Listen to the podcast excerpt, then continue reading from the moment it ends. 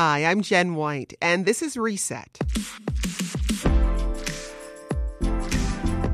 In honor of the Reverend Dr. Martin Luther King Jr., residents from the greater Chicago area are coming together this week to do the work of healing the wounds of racism. A local initiative, Truth, Racial Healing, and Transformation Greater Chicago, has planned racial healing events across the city to help residents heal from the trauma of racism. This Tuesday, January 21st, the National Day of Racial Healing kicked off with three days of events. With us now to discuss the week and its purpose is Jose Rico, Director of the Truth, Racial Healing and Transformation Greater Chicago, or TRHT Greater Chicago. Also with us, Pilar Audain Reed, Associate Director of the organization. Welcome to you both. Thank you. Thank you so much. so, first, Jose, tell us what's planned for the week. So, what we are planning this week is we're part of a national effort to be able to start to have some really hard conversations and necessary conversations here in Chicago to recognize how racism has really damaged our humanity here in the city. And so we have over 30 groups, nonprofit organizations, government entities, and neighborhood groups that decided to come together and gather to be able to basically share our stories and be able to reclaim our humanity from the false narrative that racism puts out there and start to repair those relationships so we could see what a transformed Chicago could look like. You say these are difficult conversations. Why are they difficult? Well, most of the reasons is because when we meet somebody that seems different than us, we have a lot of assumptions about who they are, what their life is, and what possibly their dreams and aspirations are. And so when we have circles, a lot of times we uncover that we have very similar dreams and aspirations and our own internal biases are the ones that give me this filter or distort who I think you are, and sometimes are the big barriers for us to be able to accomplish what we all want to accomplish, which is a better Chicago for all of us. Pilar Jose mentioned circles. Talk about exactly what this circle is. So, circles are safe spaces, very necessary safe spaces where people from all walks, all creeds come together and share from the heart share honestly our issues, our triumphs, our goals, our aspirations, the things that we want to see happen in our lives and in the city. Their circles are facilitated by two truth, racial healing, and transformation facilitators. And it's an amazing exchange of people where we can just see our similarities, see the things that bring us together as opposed to the things that separate us. Well, the events are already underway. How is it going so far? So, the feedback that we've uh, been receiving has been incredible. Many have an assumption that we're going to go to these circles and automatically talk about racism.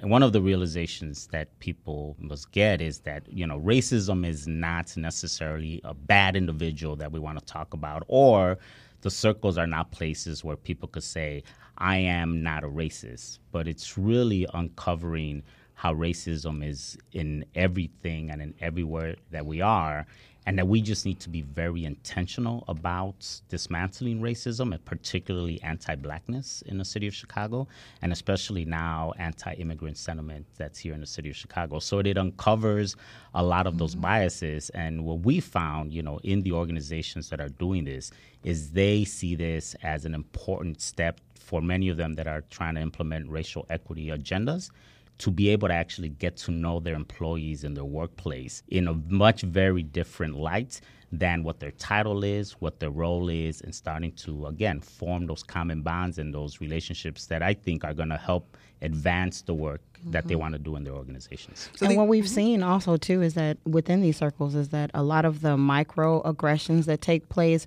are not always malicious. They can be a cultural difference or just a difference in upbringing, a difference.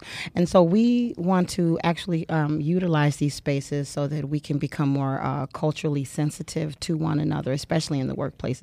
So, talk a little bit more about the National Day of mm-hmm. Racial Healing and the roots of that day. Yes, yeah, so this is the fourth annual. It was uh, started by the Kellogg Foundation. Here in Chicago, it is hosted by the Woods Fund of Chicago, and we have an incredible group of partners here in Chicago. The United Way of Metro Chicago is hosting circles and is also a big sponsor. The Field Foundation, we have the American Indian Center, a whole bunch of organizations that brought it here to Chicago to really start having those conversations at the community level that oftentimes do not happen. And one of the really interesting aspects of what we're doing this year is that we are intentionally building circles in black and brown communities in neighborhoods where Invest Southwest are at to make sure that residents from those communities are able to build those relationships because in order for us to transform those neighborhoods we need to transform those relationships. Now, you mentioned Invest Southwest, mm-hmm. and this is something from the Lightfoot administration. Mm-hmm. Just explain a little bit more about that plan. So, you know, what the city is doing and the Lightfoot administration is doing is earmarking or directing close to $750 million of uh, public funds in 10 neighborhoods in the city of Chicago to spur economic development in those neighborhoods. Great opportunity to really invest needed resources in those communities. And so now community advisory boards are being organized to direct how those funds are happening. What we're doing is we are asking some of those groups and some of those members in those communities to come together in racial healing circles. You know, Pilar, when we talk about what happens in the racial healing circles, how do you help people who participate move this very intimate experience out into their work and community and in their organizations? We provide them with stories. Like any one cohort, you have people who are sharing their experiences and sharing their ways of survival, basically, if you will, into the city.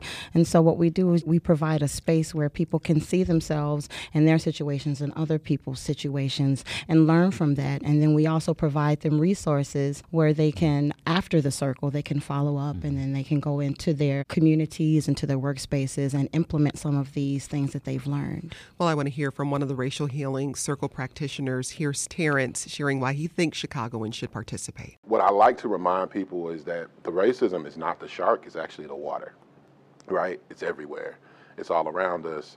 And so it's not that the healing is a situation that's sparked just by a racist moment the healing happens because we've all endured a system that's built on racism and we all need to heal. So my encouragement to the people in Chicago is that none of us is without need of being better. None of us is without the need to be healed.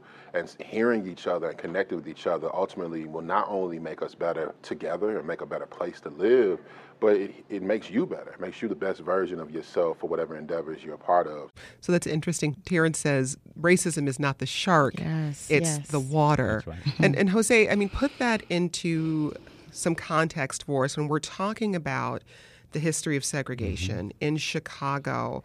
What part of that is the water? What part of that is the shark? So, you know, when we look at the outcomes of Chicagoans, whether we talk about the 20 year death gap between African Americans and European Americans in the city, or when we talk about the, dislocation of $4 billion of wealth from black families in the South and West Side, when we talk about how labor from immigrant families is just taken and their dignity is also taken. Mm-hmm all of those things do not happen in a vacuum. All of those things come with very explicit policies and practices, many of those that are sanctioned by corporations, by government, by the way things are done.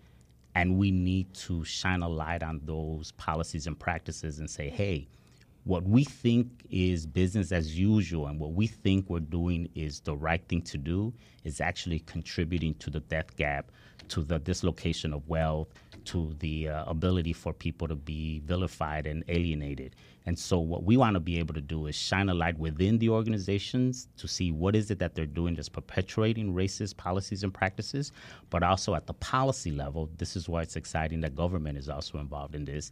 Is for them to actually look at what are the outcomes we want to get and what do we need to do differently to basically reverse what's happening and let's reverse engineer with what we want to be able to accomplish and what are the policies and practices that we need to change.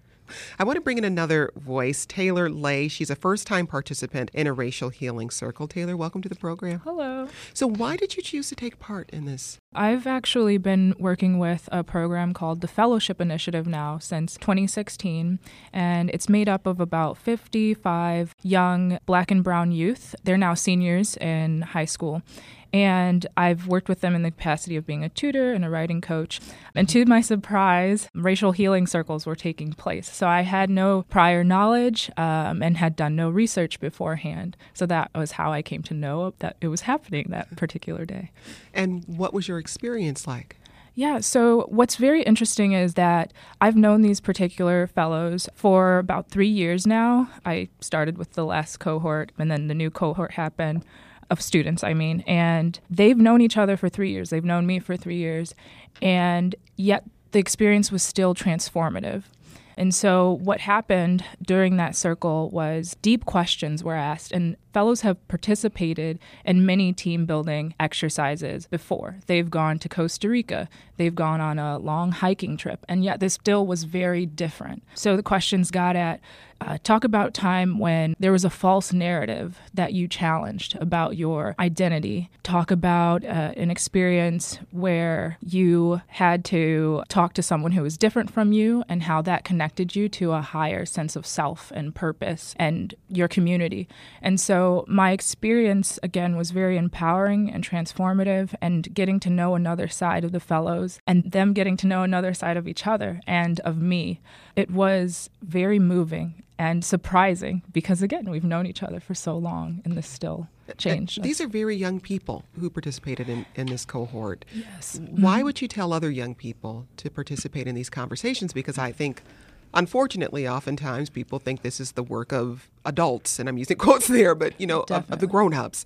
But Tell us about the importance of the youth voice. Sure. So, I am committed to serving communities of color, and I work with students as young as three and at the collegiate level. And so, I think that when you participate in a racial healing circle, you are working on yourself, you're working with others in your community, and sometimes encountering things that are on the subconscious level. You don't even know they're there. And so, oh, I need to work on that and I need to better understand myself and my neighbor. And so I think that's really important for youth. One, for them to recognize they're not in anything alone. And then two, because as you heal, you are inspired to do for others and the world. You know, Jose, we've seen a big push from young people mm-hmm. um, in activist circles, and this is a different kind of work. Why is it important to start this practice of racial healing with the young mm-hmm. folks in our city? Yeah, one of the reasons why this work is really important to me personally is because I think that as an older activist, I feel it's our responsibility to create the spaces for younger activists to be able to learn or practice that's going to help in their own self development within a community of people that love and care for them. Um, and so, for me and for many of us, we have right now close to 100 racial healing practitioners from all walks of life. Our target audience are people like Taylor and others because we want to be able to provide them with some of the tools, some of the wisdom, and the support for them to do what they think is best but for them to know that they could always come back to a community of, uh, where they're not going to be judged, where we're not going to try to fix them, where we want to be able to support them. And that's one of the most important aspects of this circle work. You know, Pilar, what I hear Jose talking about there is really planting seeds, using these racial healing circles as a way to give people tools that they can then carry out, regardless of age, regardless of their position. Is that how you view the work as well? Absolutely. And I just want to say that I really, really, really uh, love and see much value in the millennial, the Gen X, the Gen Z populations. I think they're widely misunderstood. They have a kind of fire that's extremely unique. And so, Rico and I just have a great time finding ways to really utilize their talents in the seed planting because they are the future. They are our future and they're on fire, and we need to let them do their thing with guidance. We want to be guides and just share wisdom and help them carry on this work with us. That's Pilar Audain Reed, Associate Director of Truth, Racial Healing, and Transformation Greater Chicago. Jose Rico is the Director of TRHT Greater Chicago, and Taylor Lay, who just participated in her first Racial Healing Circle as part of this week's National Day of Healing. Hey, follow us on Twitter. We're at WBEZ Reset, and we've tweeted out links to additional resources and the events that are continuing this week. That's it for today's Reset. Speaking of tweets, you can follow me on Twitter. I'm at J White Pub Radio. I am, of course, Jen White. Thanks for listening, and let's talk again soon.